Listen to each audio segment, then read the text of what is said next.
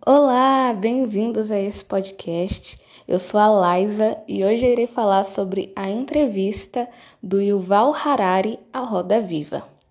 Nessa Roda Viva, Daniela Lima recebe o israelense Yuval Harari, professor de História da Universidade Hebraica de Jerusalém.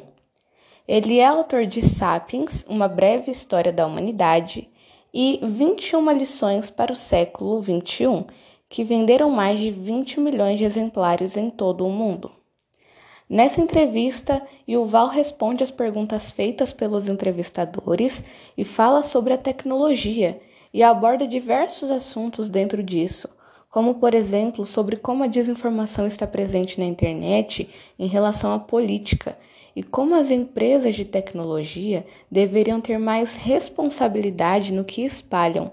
Porém, a maior responsabilidade de informação é dos políticos e do povo. Os políticos, porque são eles que estão concorrendo às eleições, e do povo, pois somos nós que votamos para que eles assumam determinado cargo. Também é citado como a tecnologia está avançada atualmente e que nós sabemos fazer coisas que antigamente seriam consideradas divinas. A tecnologia está tão avançada que pela primeira vez na história nós não fazemos ideia de como estará o mundo daqui 30 anos, pois a inteligência artificial está extremamente avançada. Então, não conseguimos imaginar como estará o mundo daqui 30 anos. E o Val também fala sobre como funciona o algoritmo na internet e como ele nos monitora 24 horas por dia.